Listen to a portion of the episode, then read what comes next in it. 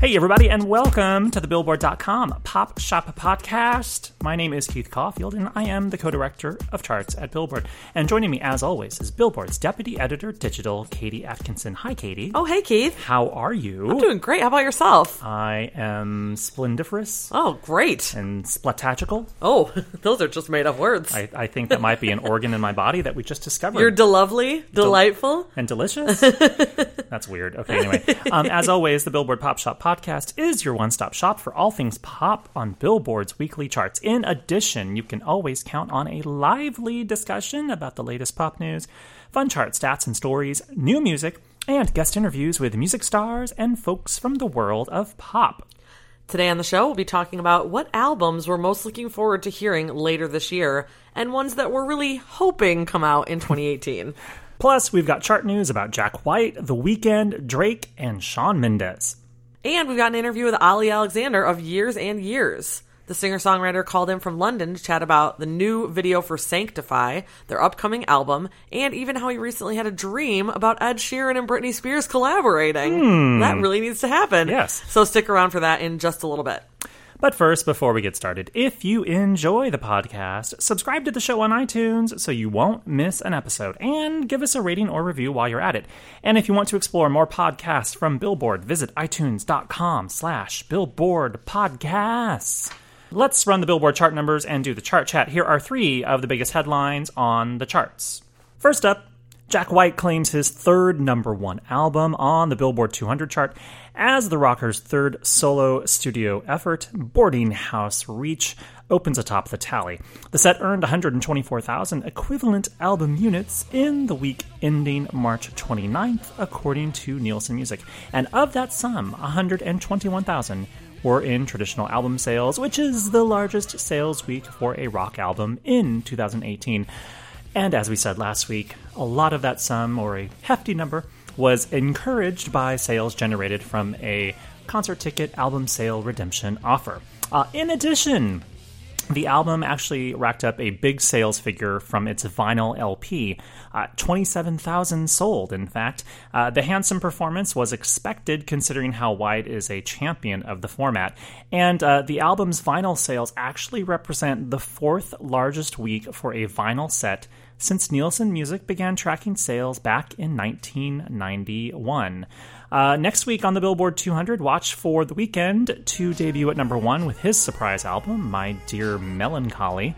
The set was released last Friday, March 30th, and is on track to earn over, well, I don't want to go with a number just quite yet, but it's going to be a robust number, but it should definitely be number one. Stay tuned to Billboard.com for all stories about how big we think The Weeknd might be, but it should easily be number one, according to industry forecasters, as we say.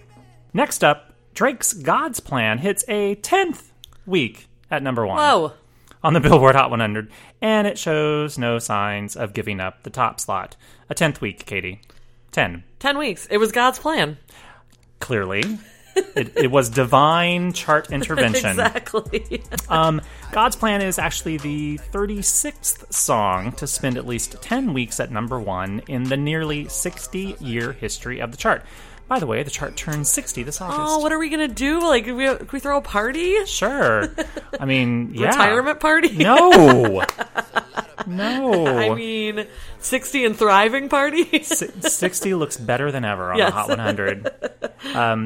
It wears it well. Indeed. There is no gender specified to the Hot 100. Still as hot as ever. I mean, you know, it's equally groups, men, women.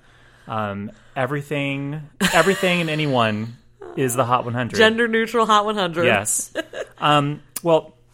God's Plan now gives Drake two 10-week runs at number one as One Dance featuring WizKid and friend of the podcast Kyla. Oh, I love her. Also spent 10 weeks at number one. He almost got a third 10-weeker as his featured turn on Rihanna's Work spent 9 weeks at number one.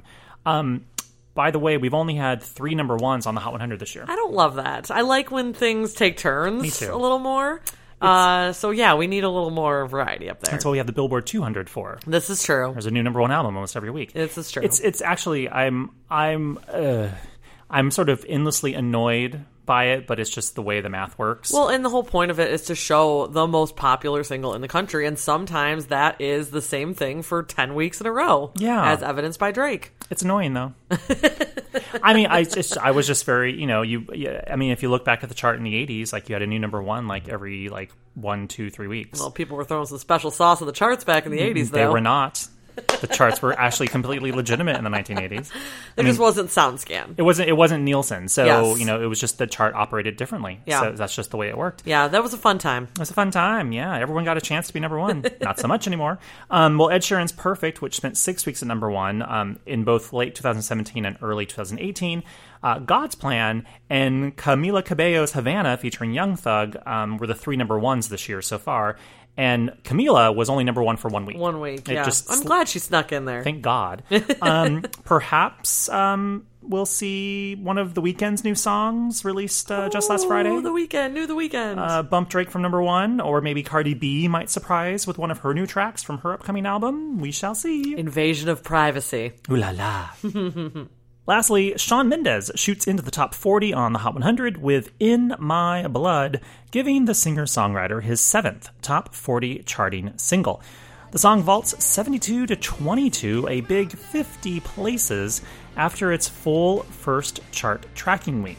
Fun fact, Mendes has notched at least one top 40 hit in every year since 2014. He's clearly doing quite well right now. In My Blood is from Mendes' forthcoming 3rd full-length studio album, which is due out later this year. So now that the first quarter of 2018 is over, yes, already, we're done with the first quarter. Crazy. Let's talk about some of the year's most anticipated albums, at least according to the Pop Shop team. Us. Yeah. According to Keith and Katie. Yeah, basically. Really, there are very few definites in the world of music, obviously, when it comes to release dates. You know, we literally ask every person we interview, like, when's the album coming out? Ooh, sometimes they're coy. Sometimes they truly have no idea because they're at the mercy of their labels or whatever. Or they're like, this year? I'm like, yeah, that's like 8 months. I hope it's this year. Yeah. So, you know, we do know, as we said, we had some fresh The Weeknd come out. We have Cardi B coming April 6th. We know about these things. But what else are we looking forward to? We know about one of those things because it sort of dropped out of the sky. That's true. Yes, yeah. We know because it's here. Yeah. We know it exists now. You asked us last week, we would have said, who knows when The Weeknd's coming?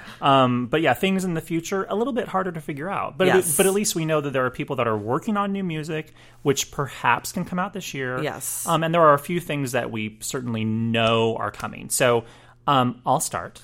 Let me guess who you're going to start with. I don't know. Who? Madonna? Maybe. Can she come back after a couple albums, namely Rebel Heart and MDNA, that didn't perform to normal Madonna expectations? Yes. She recently griped on Instagram about working in songwriting camps with a range of writers for her last album, an experience that she seemingly didn't like. So does that mean she'll go back to just a small handful of collaborators for her next album, as she did with such high watermarks in her career, like Ray of Light, Music, and Like a Prayer? We shall see. I certainly hope so. I would just hope that she just does an album of music that she sincerely believes in. It doesn't have to be like hit stuff. Yeah. Like, stop trying to make a hit single. Right. Because, you know, I don't know if she can get another quote unquote hit top 40 track. Like, just make music that you believe in. I mean, now disagree. Please disagree with me if I'm wrong. But would you say that Confessions on a Dance Floor is like the last critically acclaimed / Madonna fans embraced album? I probably, because to me that album was a little weird at the time, but in the best way possible. That dance music was not as mainstream as it is now at all. Yeah. And I feel like she almost helped push the needle, and that's when Madonna is the best, when she's the one deciding ahead of time what's going to be big soon. It was a great blend of, it was a really cohesive album. It was produced effectively by one person, Stuart Price. That's important. And the whole thing had a really cohesive sound. In fact, they put out two different versions of the album. One that was the normal album where there's actually spaces between songs. Okay, yeah. And then they put out one album that was... it's a whole mix? It was just a mix, a continuous in the mix. I didn't know that, and now I'm going to listen to that. Which, it's just and it was hailed as a return, Madonna going back to the dance floor. Yep. Her roots. And it was a great blend of sort of kind of some love songs, but also songs that were kind of vague and nebulous, where they could be about her spirituality, they could be about getting older, but because of the way they were written and because of how the songs were structured, you kind of felt like you were just sort of getting lost in the emotion, and the words weren't obvious, and it was still kind of cryptic, which is kind of what Ray of Light did. Yeah, I was going to say, that sounds like you could say a lot of those things about Ray of Light. And since then, she's been like, oh, let me work with Justin and Timbaland on Hard Candy. Let me work with a bunch Nikki of dance and people. MIA. And it's just like, oh, just... I really want you to just do Madonna. Yeah. Do a Madonna record and make it the best Madonna record you can. I think she still 100% can, to answer the question that you came in with. Like, I don't think that that's out of reach at all. No. What about you? Well, I'm actually really excited for new music from Ariana Grande. Oh, because, you know, it's been quite a tumultuous time since she released Dangerous Woman, to say the very least. Obviously, we talked about this on last week's podcast, too, with her performance on March for Our Lives. And then she also really spearheaded the Manchester concert as well, because of having, you know, becoming part of a story that she didn't choose to become a part of, with the bombing outside of her concert. And I feel like there's just going to be... I already loved Ariana Grande, but now I feel like she has all this substance to work with that, you know, maybe we have not seen from her yet. Like, she's always made incredible pop music with great producers, but I feel like she's probably going to come in with a perspective because of all these huge things that she's kind of been thrust into that she's never come with before, but also, like, make it amazing pop music. So I feel like... It could be like, it could be a big, huge, like, opus for her. Right. I think. And I'm excited about that. It's she's had to do a lot of growing up. And, you know, it could be that blend, kind of like what we said about Madonna, who, by the way, Ariana loves. Yes. It could be that blend of sort of gravitas and growing up, and combined with maybe some sort of feeling of having a greater purpose. Yeah, but to a Cashmere Cat beat. Yes. Like, that's what I want. You know, with a Max Martin, like, vocal treatment. Yeah, exactly. Which, you know, that's music at its best can, you know, not only make you want to dance on the dance floor, but also sort of move you in other emotional ways. And I feel like Katy Perry's been through a lot. Like, people have, like, really given her a hard time for her last album. I think that's what she was intending to do and maybe didn't quite land with it. And I think Ariana has a chance, because of where she is in her career and her fandom right now, to, like, actually bring that purposeful pop that Katy was kind of aiming for. Yeah. Well, what about Britney Spears? I mean, Britney. I assume she's working on new music. She always is. But who knows? Her last two albums kind of basically fizzled. Glory in 2016 and Britney Jean in 2013, both of which were released, you know, when she was on her sort of Vegas epic residency at Planet Hollywood, you know, in the Axis Theater, with the you know, Britney show. What was the name of the band? What was Piece of Me. Piece of Me. I only saw the show. I saw the show twice. I should know, for God's sakes. I mean, she was able to squeak out one top 40 Hot 100 hit each with those albums. Make Me from Glory and Work Bitch from Britney Jean. But that's kind of mediocre in the grand scheme of Spears things. Right. What will it take to get Britney back on track? To be fair, I liked a lot of those songs, actually, like, from the last album, but it didn't feel like it got any sort of push. It didn't land. Yeah. For whatever reason. Yeah. It's just really hard to capture the attention of people these days. Because everything is so hip-hop and rap-driven right now, and the only sort of pop stars that are kind of really breaking through are, like, Ed Sheeran, you know, which we mentioned earlier. Olly Alexander had a dream of Ed Sheeran and Britney, so maybe Britney should call up Ed. But I don't know. What would it take? Does she? I don't want her. Like, she tried to do a song with G-Eazy with Make Me, and that still didn't really land. Yeah, it's just, I don't know. I mean, make an album you believe in and see if it works. I think talking about Madonna is a good lead into all of this. It's like, it's a hard, like, road to travel for a pop star past a certain point in her career. Right. And Britney, you know, believe it or not, like, it's now been 20 years of her career. And honestly, I think she's in an amazing place with Vegas, etc. Like, I feel like people like, I think that she's been able to, like, celebrate what she did, and that's what people think of now as opposed to, like, the bad stuff from, like, a decade ago. Mm-hmm. And so I think she's kind of reclaimed her story and her, like, pop, you know, kingdom. But at the same time, I don't know, like, whether she'll have that hit album or hit song again. Yeah.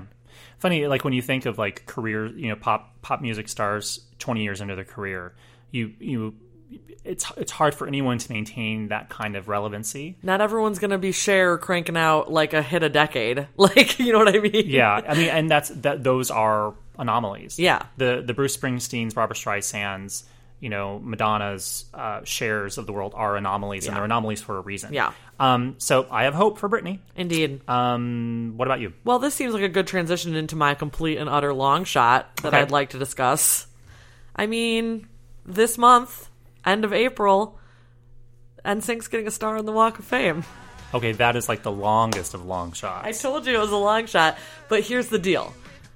Justin's album, kind of sad. Like, I love Justin so much, and I did not really, like, embrace this album. And I'm like, what if he, like, just completely surprised everyone, because no one would expect it, and just did a one-off project? What if it was even an EP or something?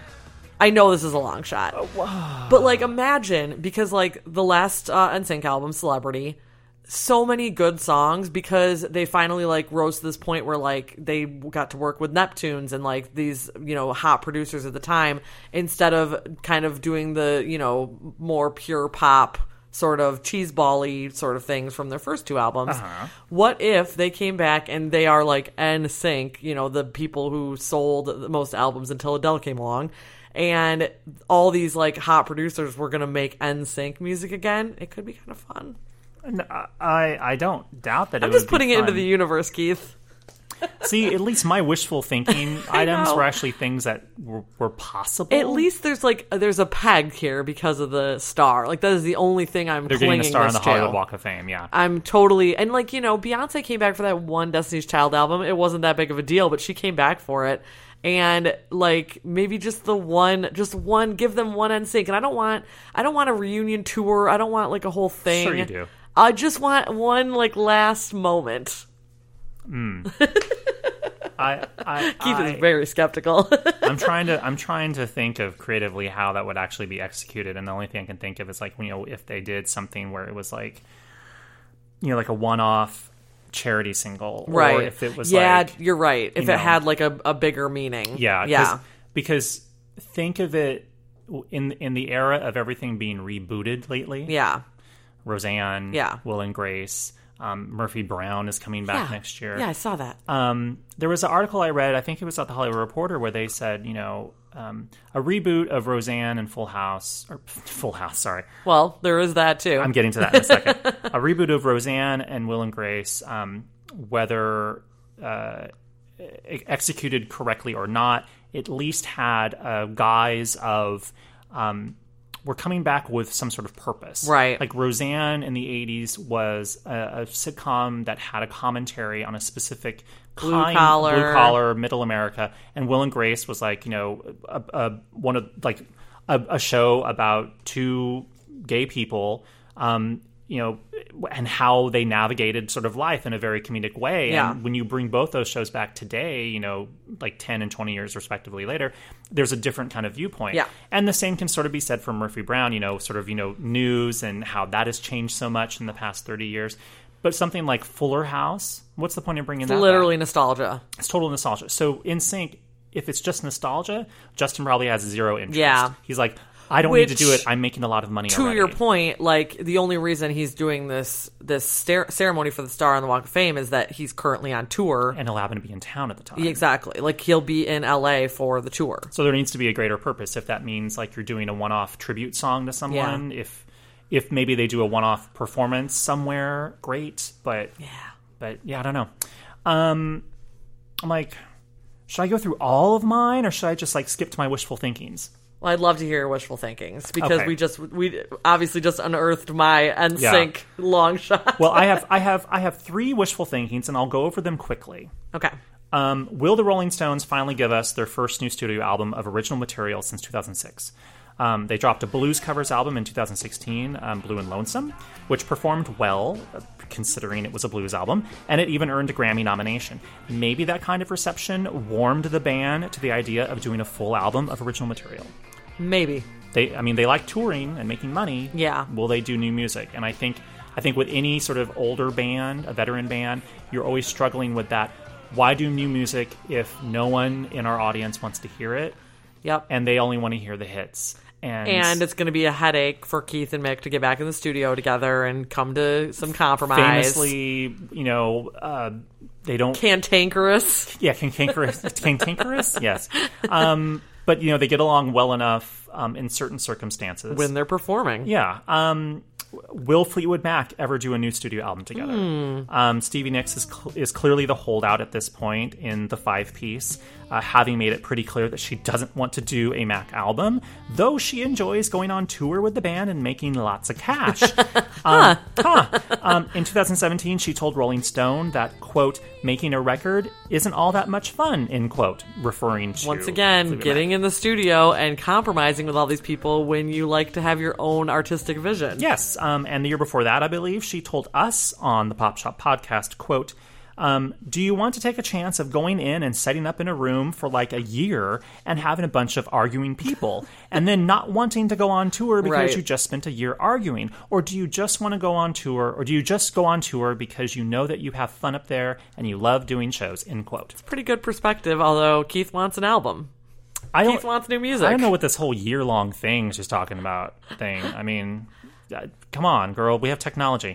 And my last wishful thinking, I think this one is kind of up there with the NSYNC thing, but slightly more attainable, Guns N' Roses. Yeah. Can we get a new album from Guns N' Roses with Axl Rose, Slash, and Duff McKagan? It would be, the three of them have been on tour on the Not in This Lifetime tour for it seems like the past 2 years. Yes. It seems like it because it has been. And they're still touring this year. Yes. It would be their first album together since the covers album, The Spaghetti Incident in 1993. And they haven't put out a new studio album of original material together since Use Your Illusion 1 and 2 in 1991. That's wild. I think, with a band like that, they're like, why do we do...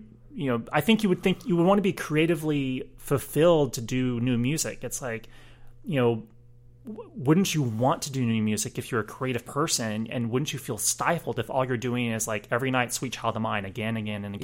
And again? It's like, can we do a new riff? Can we excite the people? Can we do it one more time? All three of those examples all come back to the same thing, though. It's like they know that like they have this very delicate dynamic among all of these people. And if they dare try to make music again, that's when things get, like, feathers get ruffled. Yeah. And then they no longer want to spend time with these people. And then the cash train is like, comes into the station. The cash train is like, crash. So one album that we know for sure is coming and we are definitely looking forward to is Years and Years' second full-length studio album, which is on the way this summer. It's the follow-up to their debut set, Communion, which was released back in 2015 and earned 4 top 40 hits on the official UK singles chart. Just 4. That's all. But we definitely know that album is coming. Yes. And so, obviously, we're looking forward to it.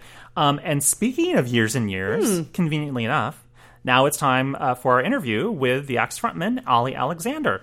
In our interview, we talk about Years and Years' elaborate new video for Sanctify, which is the first single from their forthcoming album, and how Olly says he wanted to go as big, crazy, and dramatic as they could with the clip. And did they? Plus, Olly talks about how he's, quote, holding out, end quote, to work with Rihanna, and how he recently had a dream, as we said earlier, about Ed Sheeran collaborating with Britney Spears. Don't we all have dreams like that? Pop dreams. So take a listen to our chat with Olly Alexander. So don't break.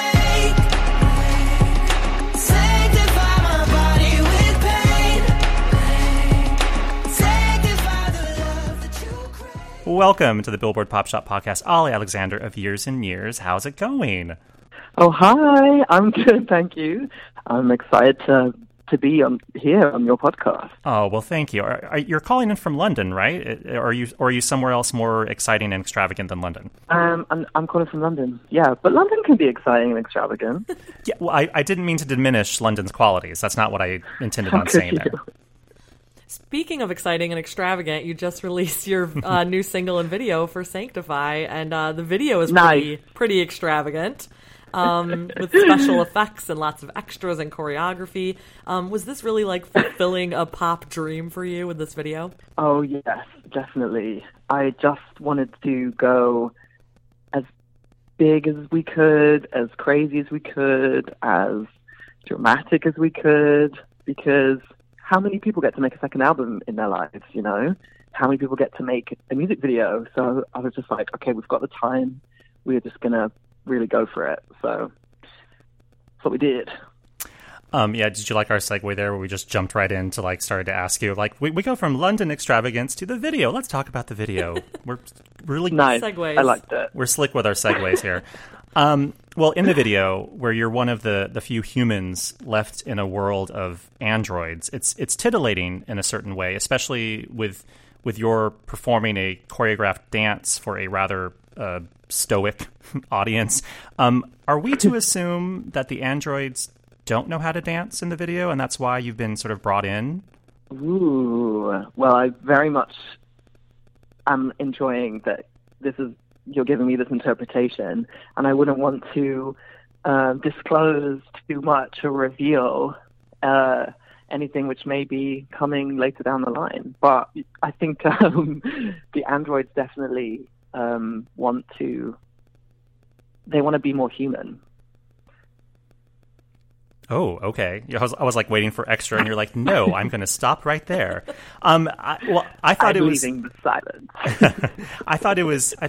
interesting because it was like, you know, I was wondering, is this supposed to be, you know, illustrative of how a human is supposed to move or can move, or was it also meant to be, you know, kind of like sexually charged in a way, or was it kind of all those things combined? Yeah, I think it's kind of everything combined. There was like, you know, when I was kind of dreaming up the whole visual concept and, you know, imagining a storyline about this sort of human being who's one of the few remaining humans in this android society, and like what would happen there, you know, and it touches on a lot of my kind of thoughts on, you know, technology and how that affects our humanity, but also like as a queer performer, like how, you know, I move through different spaces, like as a performer as well. So there's like a lot that's kind of going into it, but you know, and also I'm a performer, and it's a music video, so I wanted it to kind of like be heightened and, I don't know, kind of maybe sort of be a bit unexpected for people. And you mentioned that there's more to come down the line, because this video is the first part of a series of videos telling a story set in this fictional world of Palo Santo. So how many more videos do you have planned for this series? As many as I can get budget for. But there's definitely a couple more, because we've already shot a lot. So there's definitely a good chunk that's coming your way soon. I feel like we're asking all the questions you have to be very secretive about, but do you know when that next video might be on the way? Oh, when the next one? Soon. Oh, it's so annoying. I'm so sorry. It won't be too long, though. Sometime in 2018 it will come out. Yes. I think if viewers are watching closely, or I mean not even that too closely, and at the beginning of the video there are sort of this it's a quick cut of images that you see that are not in the video but look like they are probably from kind of future installments. So, you know, eagle eye watchers can sort of freeze frame the video and be like, oh, I wonder what's happening in that scene in an upcoming video, perhaps. Exactly. I would love it for people to do that. Go do that. Well, do you think, you know, you mentioned this a moment ago, sort of obliquely, you know, do you think much about how, you know, about your influence and impact as an out gay pop star signed to a major label? Do you sort of think about the kind of influence that you have in that capacity? Yeah, I mean, I think I've had a few years now of being, you know, an out artist and speaking out on, you know, being gay, and also, and so I think I've got, I suppose, like a bit more of kind of, I feel a bit more comfortable in that sort of outspoken role. And you know, I do think having a platform is a privilege, and you know, it's an opportunity for you to try and, you know, encourage positive change. And you know, I think anybody should try and do that. You know, and I found it very meaningful to engage with activism and really sort of be outspoken on the issues that I care about. And I think it's good that I'm accountable for what I say in a public forum. You know, I think that I do have a responsibility to be aware of that. But you know, I think it would be a bit much. I don't know if I started thinking like too much. I don't know about sort of what everything I do or say has, you know, influence on or over. I might never do anything, but obviously, do you know what I mean? At the same time, I think it's we still have quite. I mean, we're seeing more and more out artists, which is amazing. But you know, we still have a long way to go in terms of like actually representing our community. So I think it's important to kind of keep kind of that in mind. So that's another reason, you know, to keep speaking out. Yeah, absolutely. And I'm personally thrilled, you know, to see that we have artists like Troye Sivan and you and MNEK and, you know, everyone is kind of, you know, we're in this state where now where we're trying to make, you know, small steps of progress and sort of painting with all the colors of the wind, you know, so to speak, which is something that, you know, yeah. I didn't have when I was younger. And, you know, perhaps you didn't see that, you know, when you were younger as well. So I just think it's pretty awesome, yeah. You know? I know. It's like, I haven't seen Love, Simon yet, but me and my friend were talking about it, about how, you know, like, oh, having a teen movie with, like, a gay, you know, like, lead character, and imagine if we'd had that when we were kids, when we were teenagers, and genuinely got kind of emotional.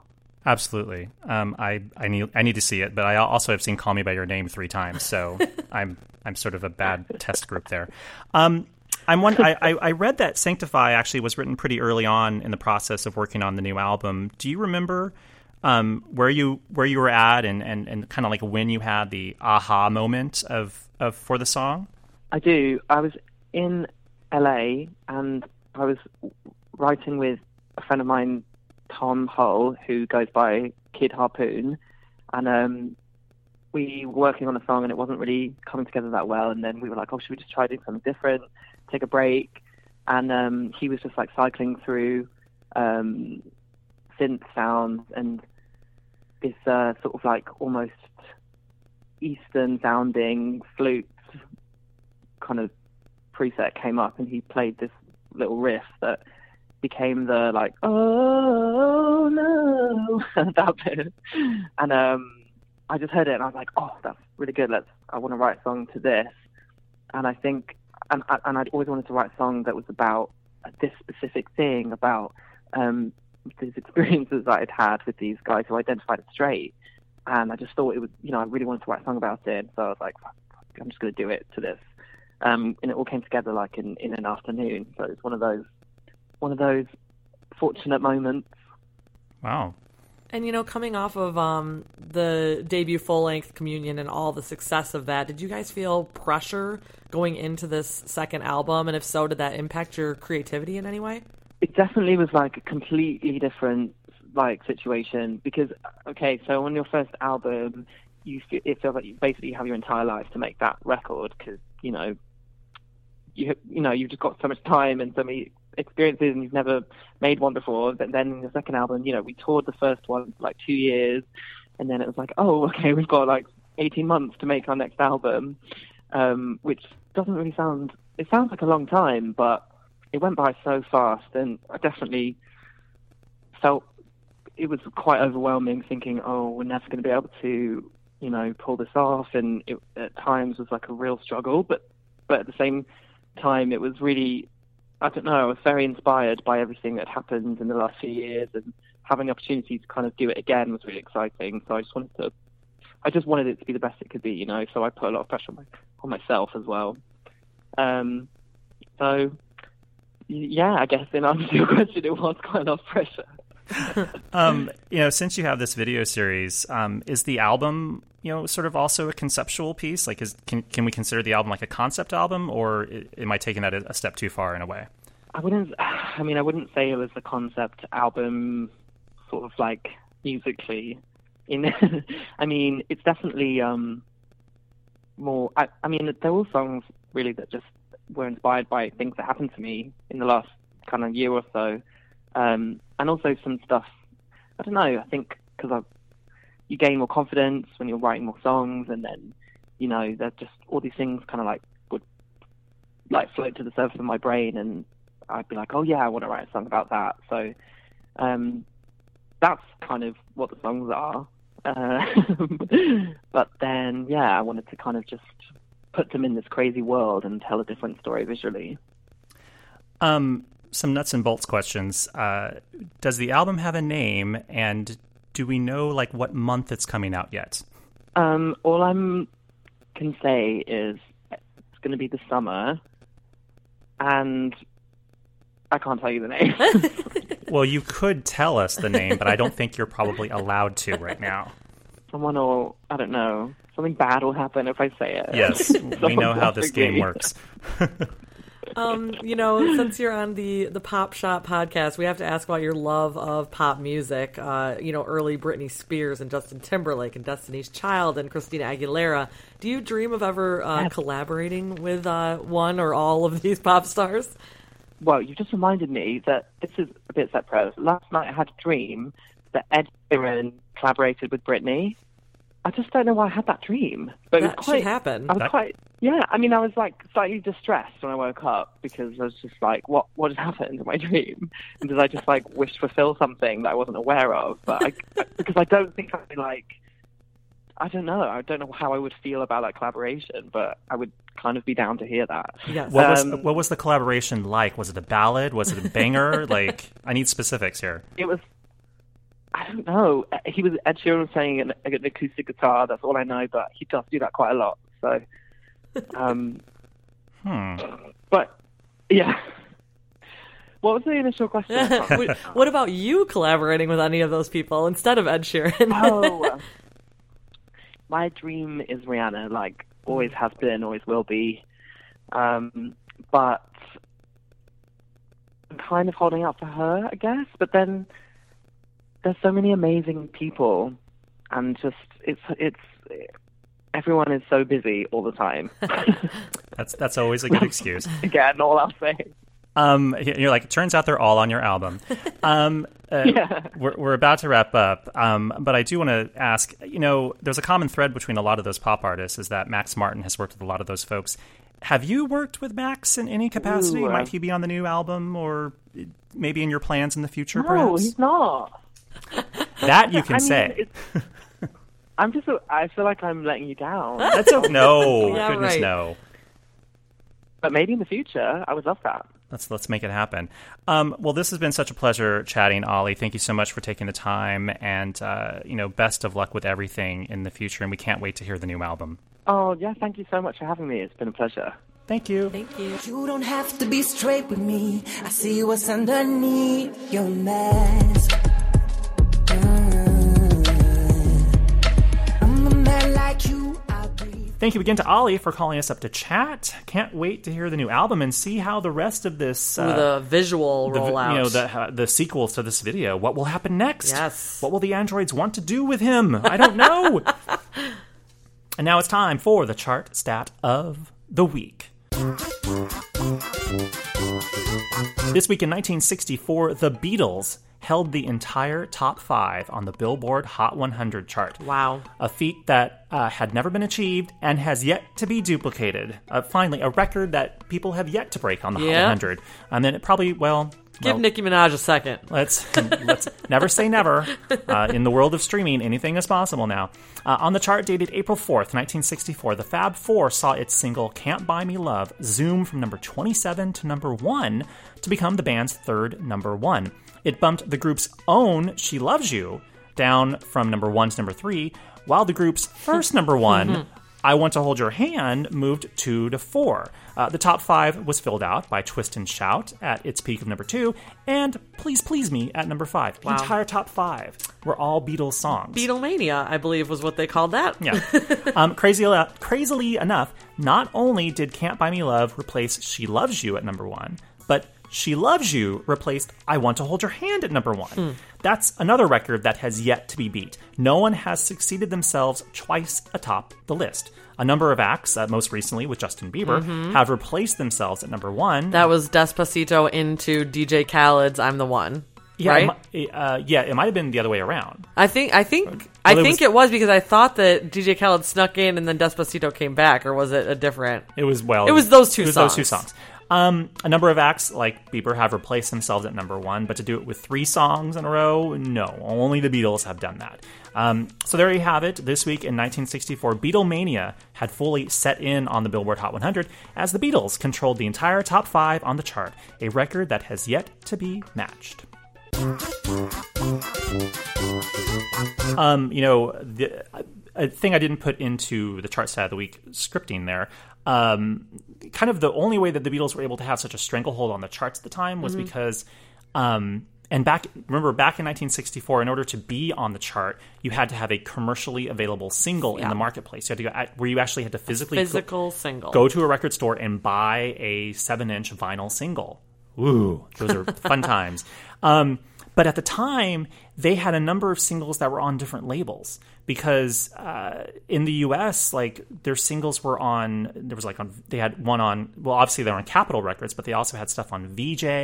There was like another label or two that had their stuff. So all these different singles from multiple labels were all competing together in the marketplace. So, normally, a label wouldn't want that many singles at once out. They would want you to maybe buy the one album. Right. But because they had all these different competing labels with all these different competing singles, they were able to have all of them on the chart at the same time. Yeah. That also doesn't happen anymore either. So what we do have in exchange now is someone like a Drake or a Kendrick Lamar dropping an album and everyone streams it and all the tracks show up on the chart. Yeah, so like 10, 11, 12, whatever songs end up on the Hot 100, but not like concentrated in the top five, like that. Yeah. I mean, who knows? Give it time as streaming gets more and more popular. Maybe that, maybe something like that could happen in the next few years. Yeah. Records were meant to be broken. Cardi B had 3 in the top 10, right? I believe so, yeah. I think that's what it was. Yeah, I think it was all her first three songs. Yeah.